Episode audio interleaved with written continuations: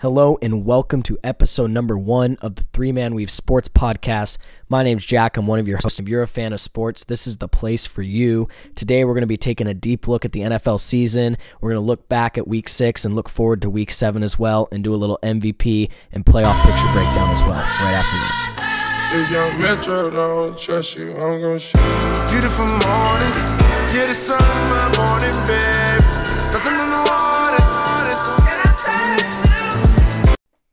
Welcome to episode one of the much anticipated Three Man Weave podcast. I'm your host, Jack Wetzel. I'm here with Mason and Devin. How are you guys doing today? Uh, great, excited to be here. Finally, episode one. How you feeling, Devin? You know, I'm pretty pretty good right now. Yeah. Glad we're doing this podcast. Me too. All right, so today we're going to talk a little bit, a lot about NFL football. We're going to start with the week six reactions from last week. Then we're going to talk a little bit about our mid-season outlook, do a little playoff prediction, some MVP talk, and then Mason's going to round it up with some fantasy football and then our predictions for week seven. So our first talking point today is going to be about the Dak Prescott list, Dallas Cowboys, looking at their Monday night game, absolute dominated. They lost 38 to 10. Mason, tell me what you thought about that. Well, first of all, for the Cowboys, I mean, we heard all week that it was going to be Andy Dalton taking over for Dak Prescott. He was going to take the reins of this offense, and they were really going to be the same. Well, you had to know that wasn't going to be the case. I mean, last night, Andy Dalton, 34 54, 266 yards, one touchdown, two picks. He was average at best. I mean, let's be let's be honest here.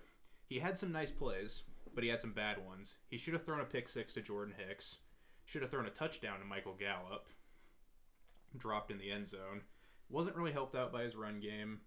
Obviously, the defense after the first quarter kind of collapsed. Yeah, and then O line injuries have been mounting up for the Cowboys badly. Like, I mean, Tyron Smith is out, La'el Collins is out, Travis Frederick retired, Zack Martin got hurt on Monday night. This team looks like a disaster. Not to mention their star player Zeke Elliott looked terrible. Yeah, so talking about Zeke, you know, 12 rushes, 49 yards, put the ball on the ground twice. I mean, Cowboys turned the ball over four times. Arizona didn't turn over once. Devin, do you think that kind of played the big role in really, you know, the end of the game scoreline? Yeah, like turnovers for the Cowboys offense has really not really helped their poor defense out. They've put them in uh, bad situations. Yeah, definitely. Um, Mason, just talk a little bit. I know you just talked about the Cowboys there. Uh, what can you tell us really about how, not necessarily it was the Cowboys' failure, but what did the Cardinals do well? Well, watching the Cardinals last night, this is really the first big look I've gotten at the Cardinals this year. Their defense is night and day from last year. I mean, they've been able to cover so much better. Moving Byron Murphy into the slot from outside has been a great switch for them. Vance Joseph bringing pressure, confusing Andy Dalton, worked like a charm. Yeah, definitely. Um, one of the things I noticed from the game was Kyler Murray actually was nine for twenty-four. Not really fantastic passing.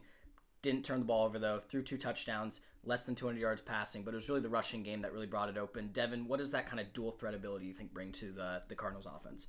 Um, I think it opens up a lot for the offense, kind of like keeping the defense on their toes. Yeah, definitely. And then obviously the rushing game was big. Kenyan Drake, 20 carries, 164 yards, putting the ball in the end zone twice. That's big. It's really hard to overcome that type of performance. Uh, we'll talk a little bit about later about how we see the Cowboys figuring out the rest of the year without Dak. Obviously, him being put on IR, out for the rest of the season. Um, let's get into another one of the games from this weekend. Let's talk about the Steelers going up to five and zero. Uh, what do you have to say about that, Mason? I mean, I don't really have to tell you guys at this point. The Steelers' defense is legit. Their front seven has seven complete playmakers on it. They've only allowed 66 yards per game rushing, four sacks per game. As I mentioned, T.J. Watt, Bud Dupree, both amazing off the edge if there's one slight weakness that I would say, but this is really just nitpicking, their secondary has given up 219 yards per game. That is still top 10 in the league, but as I said, it's just nitpicking. And when we go over the offense, Big Ben looks to have gotten comfortable. He looked a little rusty to start the year. Does look like he's aged a little bit. They're not asking him to do as much with the ball, but he can still make some throws when necessary. And really, all he needs to be for this team is a game manager. Yeah, definitely. Um, as we're looking at it, the Steelers have six guys with over 10 receptions. That's massive. Five of them have at least a touchdown. I mean, that passing game's been massive. Big Ben, as you said, he's aging a little bit, but 11 to 1 touchdown to interception ratio, keeping that ball protected, which is something he struggled before in his career. Devin, I want you to speak about the guy who's been emerging, four touchdowns against the Eagles, Chase Claypool. What do you have to say about him? You know, I really like Chase Claypool. He's kind of a big body receiver, but he's also got that speed. They like to give him on like jet sweeps near the goal line. Yeah, definitely. I mean, they just absolutely blew Cleveland out of the water. It was going into that game. A lot of people thought those might be you know two teams that would really compete this year in that division. There's three teams that are probably contending for the playoffs. We'll talk about that a little bit later, but it was really clear to me that the Steelers were definitely a lot better than Cleveland. Them and the Ravens might be a level above. I'll be excited for when they play. I mean, they're this year their defense, as you were talking about, they're second in yards per game, first in sacks. That's just a dominating defense. Plus five turnover margin. Anything else you guys have to say about that team? I mean, really, like I said, Big Ben only has to be a game manager, and that's because he has four receivers he can dump the ball to, plus Eric Ebron, who yeah, he can just dump the ball to yards after the catch. Juju's taking up a lot of that double team, which is really allowing Claypool, Diontae Johnson, when healthy, and James Washington to get a lot more yardage and a lot more targets. Yeah. And then James Conner and Benny Snell. I mean, we can't really forget about the running game. Those are two downhill bruisers that are going to eat up clock. They have a great offensive line as always in Pittsburgh, and I think they're going to win a lot of games with a balanced offense and their great defense. Yeah, definitely. I mean, there's not much more you can say about that Cleveland or the Pittsburgh offense. I mean, they have so many weapons. They seem to always just find that extra receiver, you know, in the draft. They got so many good running game as well. I mean, that team's just really rolling. All right, um, I think we're gonna move on. Talk a little bit about the five and one Bears. The Bears are five and one. Are they legit? I mean, they've only have wins. Their five wins are against Detroit, the Giants, Atlanta, Tampa, Carolina. Tampa's probably the only really standout team. Probably maybe the only playoff team out of those five. Um, what do you guys have to say? Are the, are the Bears legit? I mean, five wins. They're getting close to you know that's probably less than half or more than half of what you'll need to get in the playoffs. So, what do we feel about the Bears? I mean, really, it's kind of hard to tell for me. There's a lot to like about this team, but there's also a lot to dislike about this team. Uh, my first point is probably, you know, Nick Foles, probably the most volatile quarterback in the NFL. Uh, you know, when he's on, this team can be great on offense. When he's off, you know, I mean, they look awful, like in the Tampa Bay game for the first half. And really, they need Nick Foles to settle down. He doesn't have to be great. He doesn't. He just needs to, uh, you know, manage the game. We for need him. Super Bowl manager Nick Foles. in there. Exactly. Yeah. And then the other thing I want to bring up about their offense is, you know, they're they have the worst third quarter offense in the NFL by far. Through six games, they have scored seven points in the third quarter, and that came against Carolina last Sunday. It's not getting it done. That's hard to really go out there and win and really separate from another team, especially if you're going to be winning these games. You got to kind of pull away in the third quarter. Exactly, yeah. And then, I mean, the defense is back to being great. You know, they were amazing in 2017 when they went to the playoffs. Took a few years kind of getting back to that new defensive coordinator after Vic Fangio left. Chuck Pagano seems like he's got this defense back to playing well. Khalil Mack is Khalil Mack, obviously. You know, they got a great defensive line, great secondary. I think they're doing some nice things in Chicago on defense again. Yeah, definitely. I mean, for me, I think the main thing is you kind of got to wait to see, to see till they play the rest of the NFC North. I mean, Oh, I they haven't really got to play that division. It's not probably as talented of a division as it normally would be, with the Vikings not looking as good, Detroit's not looking as great. But to me, the key is their next three games against the Rams, New Orleans, Tennessee, all teams that have high explosive offenses, really good teams. Devin, what do you think about that?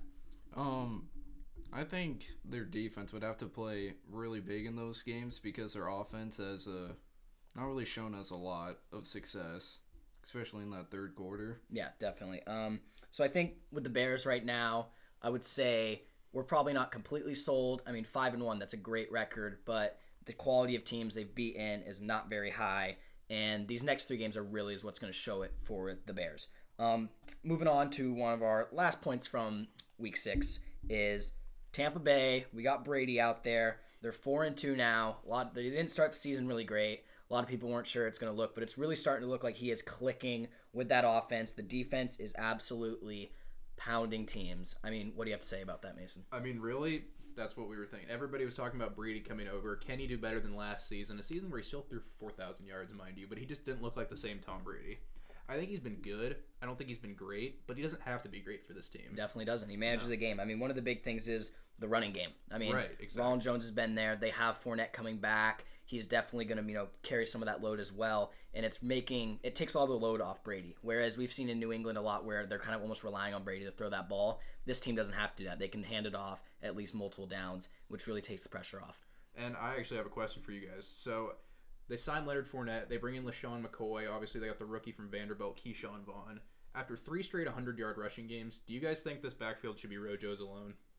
I mean, I think although as I think all three of us would agree as fantasy managers, we don't love split backfields. I think to be honest, it's probably the most beneficial thing for that team where I think Rojo has clearly shown himself as probably the best back in the backfield, but that doesn't mean he should be in there every down. You know, if it's third and one, they need to get those yardage. That's probably where you throw Leonard in there. He can sure put that, you know, put the head down, get that first down, get those two yards, get it over the marker. And then I think, you know, if you're in the passing game, Ke'Shawn Vaughn, LeSean McCoy, I mean, they're they're two of the best at it. They can get out there, catch some balls, and really uh, change up the offense. So while Ronald Jones has clearly shown that he is very capable with his last three games, I think if you want to win at the best level and the highest level, they'll, they'll have to get a little mixture of both. What do you think, Devin? You know, I think uh, I feel like if Ronald Jones keeps his success going, I think he could lead the backfield going forward. Obviously, like Fournette will get the goal line carries, and Ke'Shawn Vaughn and McCoy will get the receiving work. But I think Rojo can uh, be the lead back in Tampa eventually. Yeah, continue to get some high volume carries, and especially yeah, he's very young still, so nothing, uh, not like he doesn't have his chances still out there. Um, to me, I think uh, obviously there's a lot to look at that offense. I mean, they got Mike Evans, you know, Chris Godwin, Rojo, you know, they even got um, Gronk out there, you know, hobbling around, but he's still playing, producing. But to me, the big thing really is they have the number one defense in yards per game, number two in sacks. Basically, it's them and the Steelers who are flopped in those positions. They're both one two. So I think the defense is really the big thing that stepped up. Uh, do you guys have anything to say about that defense? I mean, it's been pretty incredible. I mean, it's it was up and down for the first, I'd say, half or first three weeks of this season, but they've they've really turned a corner after that Chargers game. You know, Justin Herbert kind of tore him up a little bit, but they have some legit studs. Even after losing Vita Vea, Sha- Shaq Barrett is great off the edge. Jason Pierre-Paul has been great for a long time. Ndamukong Suh, late hits and all, you know, great football player. And they have a really good, really young secondary in Carlton Davis, Jamel Dean. They have Antoine Winfield Jr. in the back. You know, I think they've really turned a corner. First in yards per game. They're uh, first in rushing yards allowed per game, even above the Steelers. You guys can believe that, yeah. It's impressive. And sixth in pass yards allowed per game. Yeah, I mean, to me, is it looks like I'd probably say they're they're. I think it'd be fair to say they're probably ready to get to around ten games. I'd say that's probably their pace right now. They'll win around ten games, and uh, I mean, we'll get into this in the in the playoff prediction, but that's that's enough to make the playoffs. Probably win the division with how the, the the Saints are playing right now. We'll we'll see if they'll bounce back. They probably will. You know, they have such a talented team, but.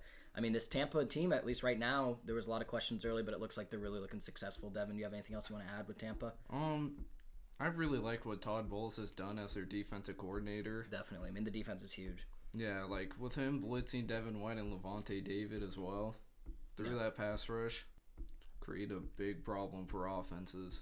And then one more thing to go over about this Tampa Bay team. Really, their success hinges on the success of their offensive line and pass protection. Obviously, Tom Brady, we know, is not mobile. I mean, duh. He's a rock in the pocket. Yeah, right. And really, their success on offense hinges on whether this offensive line can stay back there and protect him. You saw in their loss to the Bears, gave up four sacks, eight quarterback hits.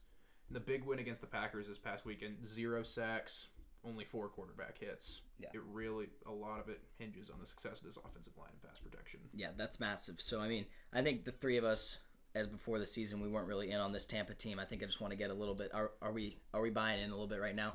I'm starting to. I'm starting to. Apologies to the Tampa Bay fans out there. I really did not bu- buy into this team. Yeah, Devin, you think they're legit? Yeah, I think their defense with Tom Brady at game managing can lead them to a Super Bowl Yeah. potentially. Definitely. With that defense playing as well as it is, I mean, it's hard not to look at that team because, I mean, while Brady isn't a top five quarterback anymore, he's enough where, with all the weapons around him and that massive supporting defense, he can almost play, as we mentioned a little bit before, a Nick Foles role or a Jimmy Garoppolo role with the Niners last year, where you're not you're not a bad quarterback, but you're not you know the best player on the team, but you can manage that team and get them you know very far in the playoffs. Um, last team we're going to talk about uh, just pre or coming off of week six is going to be the Chiefs. I mean, obviously they had that big game. It was a weird Monday, not Monday night game, more like Monday game. Uh, they're now up to five and one. They beat the Bills.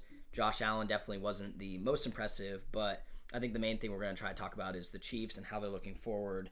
Um, uh, basically, are we thinking of them as an AFC Championship game lock at this point? Because that's where they've been the past few years, and it looks like they're continuing to roll with that uh, with that mentality.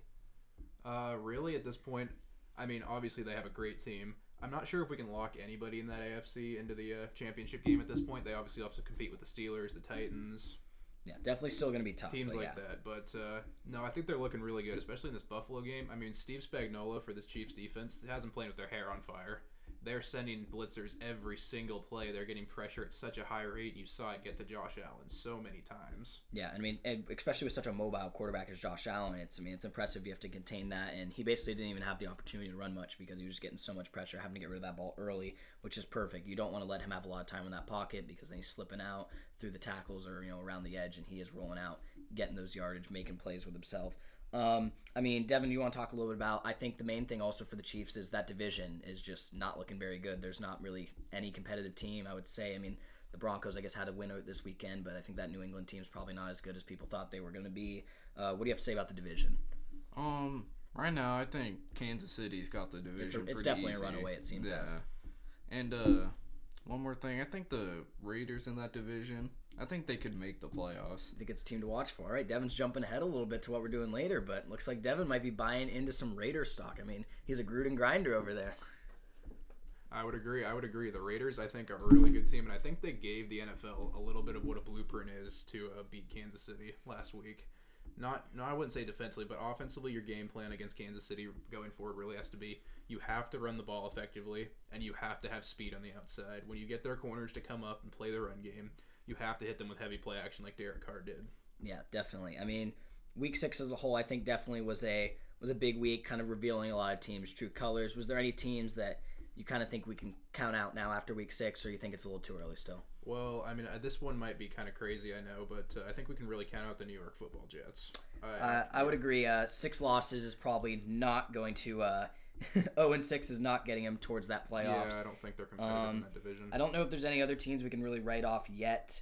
Um, well, I guess the Texans, after another, you know, they're still just not looking very good. They've so. been arguably one of the most disappointing teams. Yeah, in the league, definitely I disappointing. They're one of those teams we could probably write off by now. Um, other than that, I think that was our uh, week six recap. Uh, after this break, we are going to go over our off-season prediction, or our, not our off-season predictions, but our mid-season predictions for MVP and the uh, the playoff race as well. We'll see the seven teams that are making it from each uh, each conference. All right, and we are back now to discuss the midseason playoff picture. Obviously, coming off six weeks so far, we're a little early, but just get a little outlook at least on how we're all thinking about the playoff picture. Just a reminder for all of you guys, the playoffs has changed just a little bit this year. There's now going to be seven teams making it from each uh, conference. And, uh, do either of you guys have thoughts on if we like this? Do we not like this? How do we feel about the seven team with the three wild cards making it in? Well, it's definitely interesting. You know, I'm kind of in the wait and see mode. I don't know if I like it or not. I mean, it's probably it's nice for the fan base of another team to not just have to miss out on the playoff by that much. Nine and seven team, eight and eight team, sneak in. It's there. always tough when the you know it comes down to the tiebreakers and there's like three, nine, and seven teams. So I think that that will definitely help. I mean, the only other big thing is not only is it seven teams make the playoffs, but now it's only one team gets a bye week as well. You know, either of you guys have thoughts about that, Devin? Maybe. Um, it's a little interesting with the one bye week. It'll be interesting to see. Yeah, we'll see how it works out. I think it does definitely at least reward the best team in the league because oftentimes we'll see the team that's getting that second bye week is definitely a lower tier team most of the time, at least I feel like. And I mean, look at the playoff picture right now. There's probably a few teams that the teams that are probably second in the division or in the conference are not the same caliber, probably not deserving of bye week. So uh, I want to throw it over to Devin first. Uh, let's start with the NFC. Um, what are the four division winners that you have right now? All right, so first I have Seattle as the one seed. Then I have Green Bay second, Seattle. I mean not Seattle, the Saints third, and then the Eagles fourth. All right, so you have the Saints winning the NFC South still. Yeah, I think uh Michael Thomas will help the offense out a lot, kind of like spread things open. Yeah, definitely. They are. I mean, they are definitely missing that one link there. Probably, I would agree with. Um, that's interesting though, picking them over the Bucs. Uh, Mason, who do you have as your four at least uh, division winners? Well, before I get into that, Devin, let me talk to you about Michael Thomas because right before we started filming this podcast, we got some news. Michael Thomas has re-injured his hamstring and was limited in practice today, so it sounds like the Saints might be without him for a little bit longer. Yeah, Saints definitely might be without him for longer, but I will say I think down in the last eight games of the year, hitting that second half of the season when they need him most, he'll be playing definitely at least you know by playoff time as well. So, uh, what were your uh, division or your division winners in the NFC? All right, so mine pretty much resemble Devin's. First, we have Seattle, then Green Bay, New Orleans, and then I actually have Dallas instead of Philadelphia. Okay, nice. Um, I will say I kind of counted yours. I think I have the Eagles winning the NFC East. Maybe a little bit of home bias. I just think without Dak though, especially, I think Wentz is actually playing really well right now still, and I think that the team, uh, if it gets a little bit healthier, is probably a level above Dallas, especially how disappointing Dallas has been playing. I have the Packers winning the NFC North. I don't think that division is going to be that competitive. I think we aren't probably as into the Bears as some people, as the record might show. Seattle, I have winning NFC uh, West, and then I have the Buccaneers winning the uh, NFC South. I just think the Saints have been a little disappointing this year. So, uh, Devin, do you want to give us the three teams you have making the wild card? Oh, my wild card teams are the Bucs, Bears, and then the Cardinals as the seventh seed. Bucs, Bears, and Cardinals. All right, and Mason, what about you? Same thing. All Same right. exact. I had the Bears, Saints, but that's just because I Yeah, flipped the. right. Bu- I think th- I think we would all would agree that the Saints are going to make the playoffs, and the Bucs. It'll just be one will win the division, one will not. And then I did Cardinals slash Rams. I think to me it'll be close. It'll come down to whoever wins between those two when they play. I think they're both pretty talented this year. I'm more probably into the Rams than you guys were, but um, I don't know. We'll see how the Cardinals play. They've been uh, they haven't been too impressive other than I guess that Monday night game was pretty well. So we'll see how that goes. The Cardinals have a huge game coming up against Seattle this week. We'll talk about that a little bit later. I think that'll definitely be a big tell though to how legit the Cardinals are. So the NFC playoff picture. That's our uh, little recap there. Do either of you guys have one team that you think's above the rest in the NFC? Uh, right now, I'd have to say Seattle. Yeah, me too. That's what I would say. I think Seattle. I mean, it probably was the Packers were the other team up there, um, but this weekend was was really rough for them. They they definitely looked like they got exposed and beat pretty badly. So I would say Seattle, as of now, would be the team I would pick to come out of the NFC. What about you, Devin? I don't know. I don't really have like a clear like front Think it's still in the competitive? NFC. Yeah. All right, uh, let's move on over to the AFC. Um, me and Devin root for teams in the, in the NFC, but we'll go over to Mason's uh, conference. Go to the AFC. Uh, what are your four division winners out of the NFC or the AFC? So f- number one, obviously, I have the Steelers. I'm really big on the Steelers this year. You know, I think their defense is great. I said a balanced offense is key for them. I do think they're going to be able to go around 13 3, 14 and 2 like the Second, I have the Chiefs, as we mentioned earlier. Their real competition in that division is the Raiders, but I don't see the Broncos or the Chargers doing much. They have a pretty lax schedule going forward. They do play the Buccaneers and the uh, Saints. How they have those left, but it's about it. Third, I have the Titans, and this is really where it kind of gets interesting because they do have the Colts to challenge them in that division, and a lot of people might think the Bills might finish with a better record than the Titans, but I mean, really, because you know, nine and seventeen last year, miracle AFC Championship run. This is a legit team. They're fourteen and five, including the playoffs with Ryan Tannehill since he took over. They have a great running game. The defense, it has its weeks, as you saw with the Bills, but you then saw with the Texans. I think this is a great team, and I really do think they're a three seed with a chance to go pretty far in the playoffs. Then I have the Bills coming in at four out of the AFC East. Yeah, I think uh, we see this a lot out of the AFC, but I think it's definitely a top heavy year. I think the division winners, other than probably the Ravens, I think those top five are probably the top, the best five in the league. I know Lamar's dropped off a little bit. We'll probably talk about them in a little bit, but I think I would agree. I got Chiefs, Titans, Steelers, Bills. I think they're clearly the four best teams in their division. Uh, the Steelers definitely, to me, after last week, they look just a step above probably the Ravens and the Browns who are in the division. Uh, Devin, what is your division winner? Is it the same as those four? Yeah, I've got the same as Mason: the Steelers, Chiefs, Titans, and Bills. Yeah, so it looks like we're all kind of buying in on those division leaders, and it seems like many years that is the case in the AFC where we have a lot of it's it's very top heavy, and a lot of times there'll be like there's a lot of nine and seven teams that'll make the wild card, where then you know you have 12, 13, you know 14 win teams winning those divisions. Um, the wild card race does get a little bit uh, more exciting. Uh, Mason, what are your three wild card teams out of the AFC? Well, as we get into the wild card teams, the gap that kind of separates the division winners and the wild card teams, I'd say, is definitely quarterback play. And let me get into that. So at fifth, I have the Ravens. The Ravens are still a good team. They've demonstrated they have a great defense over these first six weeks. However, Lamar Jackson's drop off as a passer this year has been kind of alarming. I'd say he has about one in every five of his throws that makes you think, wow, this kid's special. And then four of those five throws are, dude, where are you throwing the ball? Below. Onto the turf, you know, miles Skies above it, his yeah. receiver, out of bounds. Yeah, it's just question mark. And the Colts, Young quarterback though, at least, so hopefully he'll right, be able to hopefully change he that can up. develop over this season. And his rushing ability still adds a nice threat to their offense. At six, I have the Colts, and in the offseason, I didn't think Philip Rivers was a good signing, and through six games, he hasn't really done anything other than this week against the Bengals to, you know, prove me wrong. I think he's just too turnover prone for this team, and I think they really need to start running the ball more and leaning on their really strong defense. Yeah, put it on the ground. And that same thing goes for uh, Cleveland. I mean, Cleveland does already lean on the run. Their defense is definitely not as good as the Colts or the Ravens, but it's still formidable. And their run game is going to take them places. They have weapons on the outside. It's just Baker Mayfield has to be smart with the ball, and he's shown us time and time again he can't be smart with the ball. Yeah, Baker. Um, this is just a little bit of a side question, but do we think Baker's time is expiring in Cleveland a little bit? Not Do we think it? Do we think it hinges, I guess, on them making the playoffs? They Make the Yes. playoffs. You think he keeps his job, but if he misses those playoffs, at least personally, I think it's it's going to be a tough. I think he'll still be the quarterback next year, no matter what. But it's going to be hard. There'll be a lot of pressure on him. I mean, there already is. But if if they miss that playoffs, it's going to be tough to really look there and say that was worth that first overall Well, pick. after that Pittsburgh game, I'd already seen reports that people are calling for Case Keenum. So you got to think, yeah, Yeah, right. Case his, Keenum, his viable leash is incredibly short. Yeah, Yeah, he um. Yeah, uh, my three wildcard teams, same as yours. Ravens, I think, are clearly the fifth best team, probably in that. And then there's a little bit of a drop off to the Colts. And then I have the Browns making it in. I got three teams from the uh, NFC or the AFC North making the uh, the playoffs, but I think that is probably clearly the most talented division because in the uh, AFC South, Jacksonville obviously I don't think is very good. Texans aren't very good, and then as we already talked about with the Chiefs and the AFC West, I think that division is not very competitive. But Devin has the Raiders making it as a wild card team, so let's hear what Devin's wild card is.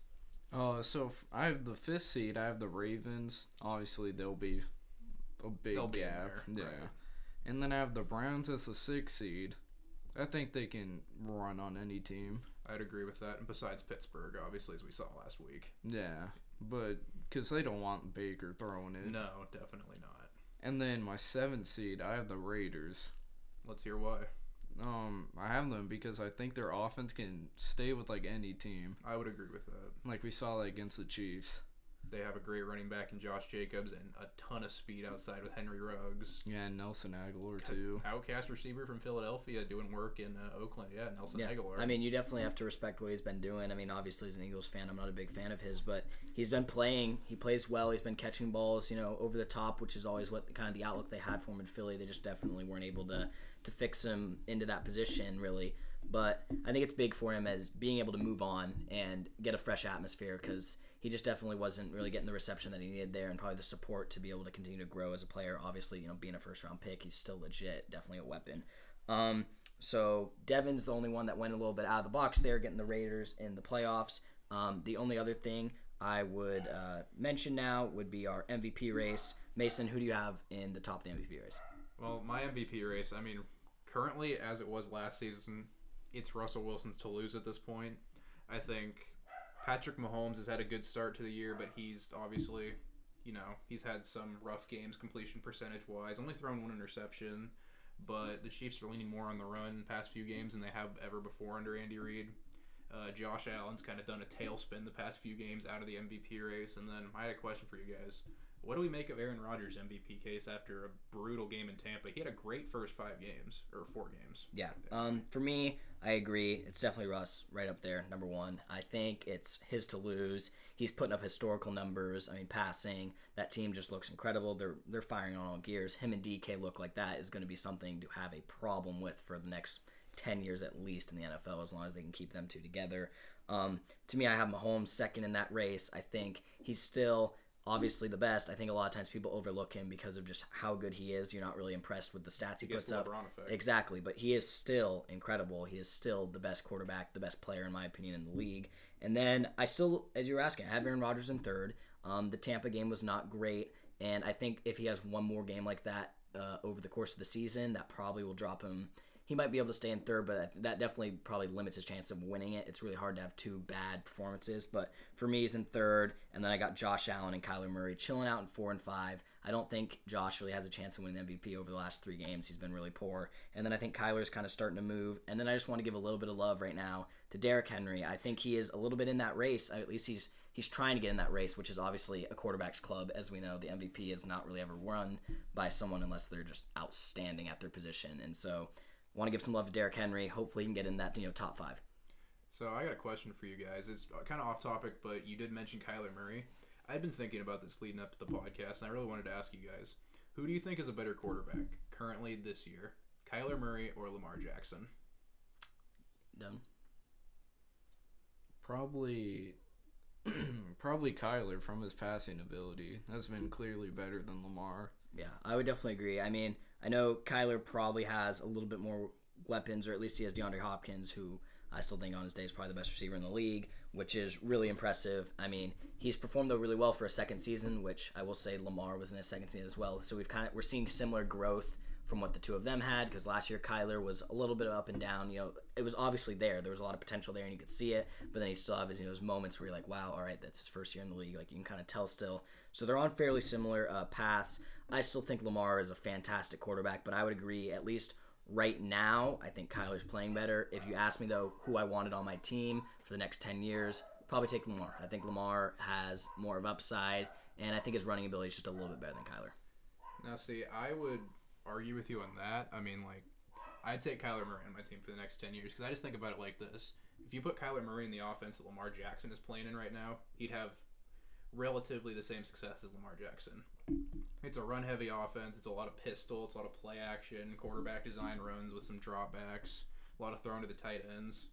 Kyler Murray's in an air raid scheme. I don't think fair. Lamar Jackson could succeed in an air raid. That's scheme. fair. They definitely are. They're in the offenses built for them. But uh, Devin, do you want to give us any other talk about the MVP race right now? Um, I'm glad you talked about Derrick Henry, Jack, because he was actually my dark horse for an MVP. If Yeah. he continues, I mean, if he keeps up this production, it it would be hard not to look at it. But then again, we look at years with you know McCaffrey, you know having I'm pretty sure he broke the all-purpose yard record, I believe, A like thousand, two, yeah. thousand, I mean, catches. it's incredible. He didn't get the record last year. We saw Michael Thomas break you know the single season catch record. He didn't get it. So It's a quarterback. yeah, award. it's it's a quarterback award. Um, I think although if he did if he did keep this production up, it would be hard at least not to consider him top three on that ballot. Um, I think now we're gonna look. We're gonna move on just to our last little recap of the season. At least looking at our outlook, we're gonna talk a little bit about who was most impressive from this season. I'm gonna talk about players. Mason's gonna hit teams. I don't know what Devin's gonna hit on it, but we're gonna talk a little bit about our most impressive and biggest disappointment. Uh, to start off for me, I would say most impressive. I got two players kind of talk about. We've talked about them both so far, though. Josh Allen to me, I know he's dropped off a little bit, but I don't think many people saw him playing this well in that Bills team, you know, performing to the level they are. And then I have Ronald Jones, fifth in the league in rushing. I think a lot of people saw right at the beginning of the year they signed Leonard and they thought Rojo was going to be kind of counted out of that backfield. Um, but that was my uh, most impressive. Mason, what are your uh, you're looking at most impressive teams? So I already talked about you know the Cardinals, the Bears, and like the Raiders. Obviously the Titans as well. So don't think that I'm leaving your team out. Any fans of those because they have been great this year. But a couple teams that I haven't talked about that I've been really impressed with this year, the Panthers. Pretty sure the Panthers are Three and three. three, three and three. Okay, yeah, Matt I mean, Rhule. yeah, Matt Rhule. You know, he's a great coach. He's had success everywhere he's been, but he's had historically a lot more rebuilding projects. Took Temple from a winless team to an 11 win team. Took Baylor from three and nine team, I believe, Yeah. to a 10 and three team. Look at Matt Rhule doing things at Baylor, or doing things at Temple. Go I mean, he's got some great players too. We we probably all forgot about how solid of a quarterback Teddy Bridgewater is. He hasn't even had Christian McCaffrey for the last four games. Mike Davis. Mike Who Davis. thought Mike Davis would have the season that he's having? Might need to take Rojo off the most impressive list and put Mike Davis I would on there say after so, how you he's know. been playing. Cut by the Bears last year. Panthers picked him up. He's been great. What an addition. And then my other team, uh, the Dolphins. You know, the Fitzmagic led Dolphins. Uh, sad today that he lost his job to Tua, but for the first seven or first six weeks of the season, they've been great. Yeah. They've played every team that they've played tough. They barely lost to the Bills. I believe they played the Patriots pretty close. They beat a pretty solid 49ers team badly in San Francisco, although I will say they do have a lot of injuries. Yeah, I mean Brian Flores is doing good stuff for that team. We all like him as a coach. I think I think most people now around the league clearly know that while his team might not be that good, or at least is, I think they're performing still above how their roster is. That's still not a talented team really at all to me. Um, so that has obviously been impressive. Devin, do you have any players they think are most impressive, and then maybe hit on your most disappointing as well? Um, well, I actually had a team that was most impressive, but Mason stole it from me. The Dolphins. Dolphins are playing well. Definitely. Um, I think one other thing I just want to throw this out there. I know we talked about them earlier, but I think the Steelers also probably would go in one of the most impressive to me. I mean, obviously they're a talented team, but I don't think that many people saw them being this good going into the year. A lot of people thought that division was going to be you know, probably read, led by the Ravens, continuing what they did last year, and even the Browns. There's always been a lot of hype with them, which at least this year they're performing better than they have been. But I think we got to give some love to the Steelers as well. That team's playing really well. Um, biggest disappointments for the year, I went for players. I said Kirk Cousins. I think he's been super disappointing. I've always actually been somewhat, I don't want to say fan because it's Kirk Cousins, but I've always thought he was a decent quarterback, and this year he has just completely underperformed. Um, I also put down Drew Brees. I mean, I put in a lot of quarterbacks here, but quarterbacks are really, you know, what wins you and loses you games. Drew Brees has not been playing very well. He's looking like his age is clearly hitting him. I wouldn't be surprised if he retires after this season. And then to me, the last one was just the Texas, the Texans franchise. Um, I think not many people were surprised by it, but they are horribly ran, and at least good for them for making a coaching change and GM change. Uh, Mason, what are your biggest disappointments? So you already hit on the Texans. I want to hit on the Falcons because I don't think a lot of people really had them making the playoffs this year, but you know, I kind I really wanted to believe in Dan Quinn to uh, build a winning. They have talented players all over the field, at least on offense. Defense was obviously going to be a work in progress, especially that very young secondary, and we've seen that. I mean, that young secondary was bad, and then it got injured, and now it's really, really bad. Their entire defense is crumbling. Matt Ryan's been inconsistent. Julio Jones has been on and off the field. Todd Gurley's actually been a nice surprise for them running the ball, but really, I mean, they're just kind of a mess. I'm glad they actually fired Dan Quinn and are going to try and get hopefully get somebody else in there to right the ship. And then same thing with the Vikings. You talked about Kirk Cousins earlier. He's been bad this year. Outside of a few nice performances against Seattle and in garbage time against the Falcons last week, he really hasn't been what we expected him to be. Uh, Adam Thielen's still a great receiver. Dalvin Cook, when healthy, is still a top five back in the league. I'm disappointed with their defense. Yeah, really, That's the big thing. I mean, they're they have such they have so many op- or weapons on the offense still. I mean, you look at those guys. Jefferson's been great. Thielen's still there. Dalvin Cook's awesome. Kirk Cousins letting him down, and then the defense is just getting destroyed. which is I mean it's really hard. For, I mean they did lose. Uh, remind me of their nose tackle's name. Went to the Chargers. Linval Joseph. Linval Joseph, thank you. Yeah, he was a great run stopper. He left the defensive line. Uh, Danielle Hunter's been hurt. They lost Everson Griffen to the Cowboys. He was kind of injury prone though in his last few years. They gained Yannick Ngakoue. He's been great for them, but just like the Falcons, their secondary has been a major letdown outside of you know Harrison Smith, who's always great. All right, yeah. Um, well, that was some of our biggest uh, improvements and disappointments from the year. Um it was really good to get to a little mid-season look at our playoff picture and our MVP race as well.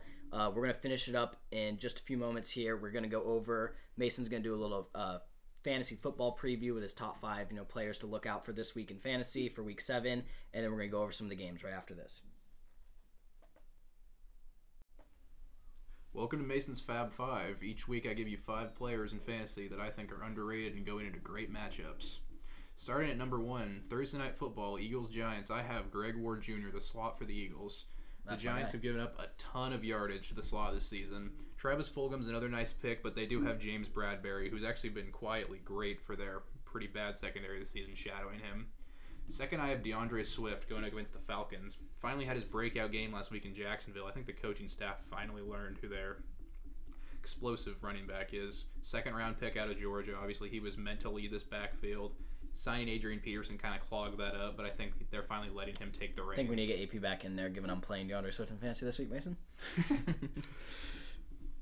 All right, moving on to number three, we have Latavius Murray against the Panthers. Devin, flex option. Devon's flex option, yeah. Uh, I obviously he's the backup to Alvin Kamara, but they really do use him as more of their hammer back, just straight dives, plunges, all that type of power running. And the Panthers' defensive line has been pretty abysmal when it comes to run defense. While I think Alvin Kamara is going to have a great day, I wouldn't sleep on Latavius Murray having a solid day fantasy wise as well. Going to another power back, we have uh, Justin Jackson for the Chargers. He more so took over the role in that two-headed committee last week against the Sa- or two weeks ago against the Saints. Outplayed Joshua Kelley by a sizable margin, I'd say. Looked more explosive, and they're going up against the Jaguars defense that just let D'Andre Swift run all over them. And fifth, I have uh, Jamison Crowder for the Jets. Don't forget about Jamison Crowder, obviously. I mean, great player. He's probably the only player in that offense that's effective outside of uh, Breshad Perriman, I'd say. And even Breshad Perriman's not great. Jamison Crowder is going to eat up targets. He's going to eat up receptions. So if you're in a PPR league, definitely start Jamison Crowder this week. All right, thank you, Mason, for bringing us the Fab Five. Look out every week for Mason to be bringing his fantasy players, helping you guys with your waiver wire pickups. Now we're going to be hitting week seven this upcoming week. Uh, we have some teams on bye, but we're going to talk about four matchups that are kind of massive or at least storylines to look out for this week. First big one, I think it's the highlight game of the week Steelers Titans. Two uh, 5 0 teams playing each other. You know, this is going to be a big battle. Um, what do you guys have to say about it? This is two good defense coming up for each other. I think the other storyline is Derrick Henry facing the incredible Steelers run defense. Mason, what do you have to say? I think a big factor in this game is uh, Taylor Lewan going down last week for the Titans. That's Tore big. his ACL out for the season. I think that the trenches are going to be the most important factor in this game, as you just said. Steelers front seven, Titans offensive line, Derrick Henry. Let's not forget though the Steelers lost Devin Bush for the season last week. That's huge, leading quarterback of your defense. We're gonna have to see how uh, I believe Vince Williams might be their second linebacker. If he steps up, leads that defense. Hopefully they can still contain Derrick. Uh, and can play action be effective for the Titans? Because play action's a huge part of their offense when they're not giving it to Derrick Henry. Obviously, you want to suck up those corners, get AJ Brown behind him. Exactly. We all love Ryan. Tannehill, but we don't want Ryan Tannehill, you know, sitting in the pocket having to make complete decisions. It really helps when you get He that can running do game it, to do play action. yeah, that's not a, ideal. And then can Pittsburgh effectively attack the Titans' weak secondary? We talked about all their receiving options: Claypool, Washington, Johnson, Smith-Schuster, Ebron. Can Ben disperse the ball effectively? And then obviously, I just said, will the Titans' O line give Henry enough running room? Yeah, definitely an intriguing matchup to look up for. Devin, what are you looking out for this week? You know, I think it's pretty intriguing. Corey Davis coming back for this Titans offense. That's big. Fifth overall pick in the draft. You know, huge expectations he's had. Definitely hasn't lived up to him. You know, the last few years. What do you have to? You think he's gonna have a big week? Um, I think he could with AJ Brown especially being there. He could get some attention. Yeah, I think he's definitely a talented player. The talent's still there. He's just had probably rough situations. He hasn't had the most reliable quarterback play in the past few years. Obviously, Tannehill coming in though, and then he's been hurt. I think with AJ Brown now being the clearly established number one there, that can definitely help free him up and uh, probably have some more space as well. Um, let's just finish this up with: Does anyone else have uh, anything to say? And then if not, who do you think is going to win? I like the Steelers just because they're a more complete team. The Titans' defense is not there yet. Devin. You know what? I, I think Henry loves playing at home, so you know what? I think he takes the game over and Tennessee wins. Derrick Henry does love it. Um, it's tough for me. I, I love running the ball. I really like Derrick Henry, but I, I just think the Steelers team is too impressive right now. They're on a roll. They're just looking so good. I don't I don't see anything stopping them. At least to be honest, in that offense.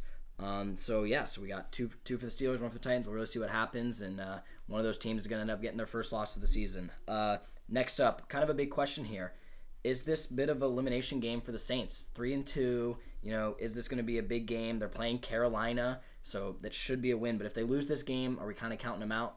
See, you said should be a win. Don't sleep on Carolina. I told you they've been impressive this season. Definitely. The defense hasn't been great. They've been good against the pass though, and the Saints, other than checkdowns to Alvin Kamara, haven't been especially great. You know, they might get Michael Thomas back with the hamstring, might throw him a couple slants, but I'm not sure Well, Michael Thomas, you know, might not be playing this weekend. Uh, as an owner of him in fantasy, we don't really need to talk about Michael Thomas. Um, all I would like to say is I actually uh, answer the question: Is an elimination game for the Saints? I say no. I think it'd be it's huge. They do need to go out and win this game because as a three and two team, obviously you can't really drop to three and three right now if they have the intentions they do, the roster they do, they're spending the type of money they do on players. But to me, other than the Buccaneers, their division is not that talented. I don't think. I'm not a huge fan. Carolina's playing well, but I don't think that team is probably on the same level as they are at all. So I wouldn't be. I wouldn't be too concerned if you're a Saints fan if they lose this game, but I, I think they definitely need to go out there and set the message and get a win. How about you, Devin? Yeah, I don't think this is a must win for the Saints. I like I have them winning the division still. I still trust this offense. So we think Drew's going to figure it out. Uh, let's talk a little bit about Drew Brees as well, because he, you know, has definitely been declining. Uh, Mason, what have you kind of seen from Drew Brees this year that, that's really giving you concerns? you know, it's tough. The arm strength has never been elite with Drew Brees. but Yeah, he's, always never been that guy. He's always been accurate, obviously. He's always found a way to get the ball there. This year, the accuracy's kind of tailed a bit. I just keep thinking about one throw from that Monday night game against the Chargers where he tried to loft a ball to, I believe, either Emmanuel Sanders or Tre'Quan Smith. But it, it was just badly, like, overthrown. It was just, I mean, a complete duck in the air and it got intercepted. Is it Jameis time? you know my feelings about Jameis Winston. You know I think he's actually a legitimately good quarterback with some. But not turnover Jameis issues. yet. We- It's we not, still wait It's it not out. Jameis time yet. I believe he could succeed in that offense, but uh, you got to roll with a future Hall of Exactly. Famer. Yeah. You, you you stay with him until uh, I would say you roll with him no matter what this year, and then obviously he might retire at the end of the year. Even if he doesn't, then maybe you look at Jameis next year. But I think right now you roll with Drew. I think the Saints are still going to win this week. I think they have a talented team. It's hard not to look at them. Michael Thomas, you know, rehurt his hamstring, is what it sounds like, but he's he was still limited at practice today, so there's still definitely a chance he could play this weekend. So I think the Saints are definitely on the up. Uh, the next big game of the week is going to be fun. It's the big NFC uh, West matchup: Seahawks Cardinals, five and zero, and then the Cardinals are four and two, I believe, right? Yeah. Uh, yeah, so I think this this one for me at least the big storyline is we really get to see how good is Arizona. Um, I think we saw a lot of it Monday night, but that Cowboys team also is not very good. Um, so basically, are we really going to get to see is is Arizona legit if they go out and beat Seattle, or to me, if Seattle win this game, I think I think we might be looking at Seattle as, as a team to go really challenge for the Super Bowl because the past few years, Seattle's obviously been good, but I don't think they have been like a Super Bowl full contender. Do we think that's really what Seattle is? I gotta ask you guys first of all. I mean, are you ready for some points? This is going to be the highest scoring game of the week. I, at least I believe so. Arizona's defense, obviously, I praised earlier, but that was a Cowboys team without Dak Prescott. This is a Seahawks team with arguably the best quarterback in football this year and two absolute stud receivers. I really think the Cardinals secondary is going to be challenged. I think Patrick Peterson especially is going to be challenged. He's looked a little uh, aged this year. Got beat by Michael Gallup a couple times last week it's really can Arizona get effective pressure on Russell Wilson and start to rattle him early? And then can Arizona maintain balance? They need to be able to pass and run almost as effectively as they did last week against uh, Dallas. They cannot fall behind early. They can't get in a big hole or else they're in trouble. Yeah, definitely. To me, the big important thing is they looked so great against Dallas last week or on Monday, but as I said earlier, Kyler only completed nine passes on Right. on Monday, and obviously against a team like uh, Seattle, they're not going to have that much of a lead where they're going to be able to just rely on the run game so much. And Kenyan Drake performed well, but it's going to be how how well is he going to perform? Probably with less carries in more important situations. And same as Kyler, we're going to need him to complete more passes. And at least he was accurate. He wasn't turning the ball over, but I think we need to see more of that and see him probably get a little bit more aggressive in the passing game as well. Devin, what do you have to say about it? Yeah, I think Kyler will get more aggressive in the passing game just because Seattle's corners aren't aren't the best, and Arizona obviously has D Hop. Yeah, So I, I think, think- he's the best receiver in the game. Yeah, I think D Hop will have a huge game on Sunday. Yeah. So, uh, what do we think if if Seattle, let's say, comes out wins this game? They're six and zero. They're sitting pretty on the top of the NFC. Are we thinking this is a team that that can go win the Super Bowl right now? If they win this game convincingly, I still need to see their defense. Coming off a bye week, I know this has to make Pete Carroll sick, even though they're undefeated so far. Just watching this defense play the way it has, if they can get the defense righted, I think there's nobody that can stop them. Yeah, I mean they got Bobby in control of that defense, so hopefully they can you know really sharpen that up through the second half of the year. Um, Devin, what do you think? Is, is this is this a legitimate Super Bowl team right here? Um, only if their defense improves. Their defense is a huge concern for them right now, and Jamal should come back soon for Yeah, them. Because as Devin said earlier, I mean, this is an honest podcast. The Seahawks corners aren't. Eh, they're they're terrible. They're bad. Yeah. They, They're they have been terrible this year. Quinton Dunbar, Tre Flowers, uh, Shaquill Griffin. You're not getting it done. not getting it done. Um, I mean, another thing to look out too as well. This is week seven, obviously week eight trade deadline. They might look to make a move as well, try to bolster that secondary. We've already seen them be aggressive in the trade market in the offseason, going and getting Jamal.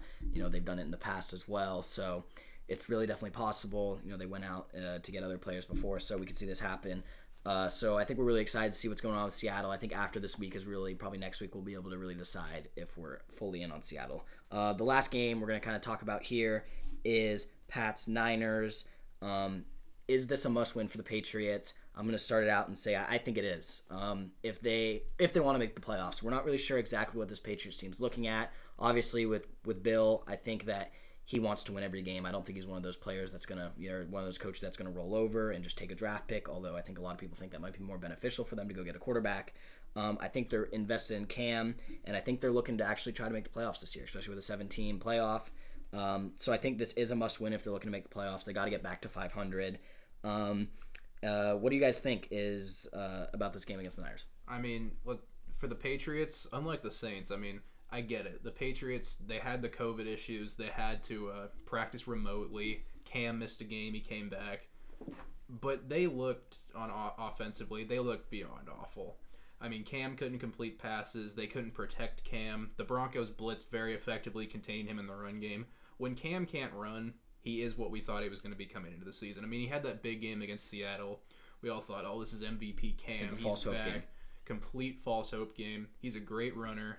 But, I mean, when you contain him in the pocket, he's nothing more than an average quarterback. So point in his basically. Mason, he gave us an Orlando Magic game one of the playoffs type type type game. Orlando game one of the playoffs every year is perfect for what I'd say. That's Cam that's what Cam gave us basically. We love the little false hope game. Um, Devin, maybe talk a little bit about. Do you think the Pats is this a must win for them, and also is this a must win in a sort of way for the Niners? I mean, are they going to drop down to you know a losing record? Is are they going to be able to come back from that and make the playoffs? Yeah, I think it's a must win for both teams. For the Niners first, the NFC is obviously a really tough conference to make the playoffs in.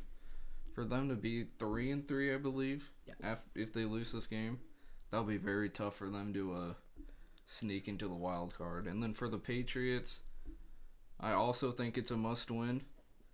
Um, their offense obviously obviously has to get better. Their defense, even with their opt outs, have been very impressive to me. I would agree. And I would just want to talk about some matchups in this game.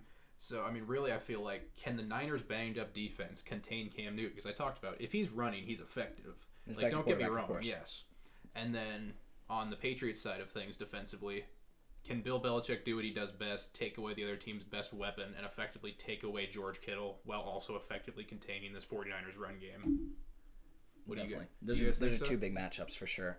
Um, yeah, it'll be a good game to watch. Is this the is it the Sunday night game this week Uh, or is it Monday? One twenty. One twenty five. Oh, okay, so we got the prime time, at least the the game of the week window. So it'll be interesting to watch for sure. Um, I agree though. I do. I think it, it's probably a, a, a must win for both teams if they're really looking to be serious about the playoffs. So uh, that's going to sum up our week seven preview at least. Um, that we didn't really discuss about doing this before, but I think let's just end it up here with the three of us going to do a little preview, or at least of how we're feeling about our teams right now. All right, so I am a Chiefs fan. I get it. You know, you might think bandwagon, bandwagon. I promise you, I've rooted for this team my whole life. Coming off that win against the Bills, five and one, I feel I do feel pretty good about their about their chances this year. Again, going back to back. Must be confident with how they're playing. We have to fix our offensive line's pass protection issues, though. I mean, seriously, if we can't protect Patrick Mahomes for more than a second every play, then we're not going to go anywhere against a good pass rush. I, I overall feel good. I don't feel great per se because the Bills. I don't know how to feel about the Bills. Bills are definitely a question mark right now. I'll say, as an Eagles fan, I don't know how much there is really to say. Um, there's a lot of disappointment on the field. Um, I think they're going to make the playoffs, and that is purely down to the division is just more terrible than we are. We have no weapons. Uh, we've had 22 different starters on offense this year, which is impressive. It it's it's just yeah. There's been a lot of injuries, a lot of bad things going on. I think Wentz has gotten a little bit of unnecessary uh, hate. I think he- with what he has right now, he's playing decently at least the last two weeks. But uh, Wentz has definitely underperformed this year. He's turning the ball over way too much, fumbling, throwing picks. So I think the Eagles are in a really bad spot right now, and they they still might make the playoffs because of the division, but they are not the team that many people thought they were going to the year. Devin, what about the Packers? Um, well, I'm a Packers fan. Obviously, the Sunday game happened against Tampa. We're not going to talk about that though. Moving But, uh, forward, I like it. But uh, you know, I want to see like this pass rush get back to last year's success. They've kind of not gone after the quarterback as much this year, so I'd like to see some improvements. Like Preston Smith. Preston Smith's kind of had a bad start to the year. and hopefully they hopefully they use Rashan Gary more in ways. Yeah, get him more involved. All right. Well, that was our, uh, like I said, the outlook on for week seven. A little discussion about our own teams as well. Um, so that was the uh, the first episode of our Three Man Weave Sports podcast. Uh, next week, we're probably going to be coming at you with a little bit of an NBA offseason preview. We're going to discuss our thing, our opinions on the draft, where we think players are going to go. Devin's going to give us a little breakdown of what teams he thinks are going to be the most important to have a good offseason, who he think needs to have a good offseason. And then we'll probably touch up a little bit on the World Series as well, which is happening right now. It just started last night. So uh, thank everyone for listening, and uh, we're excited to be back.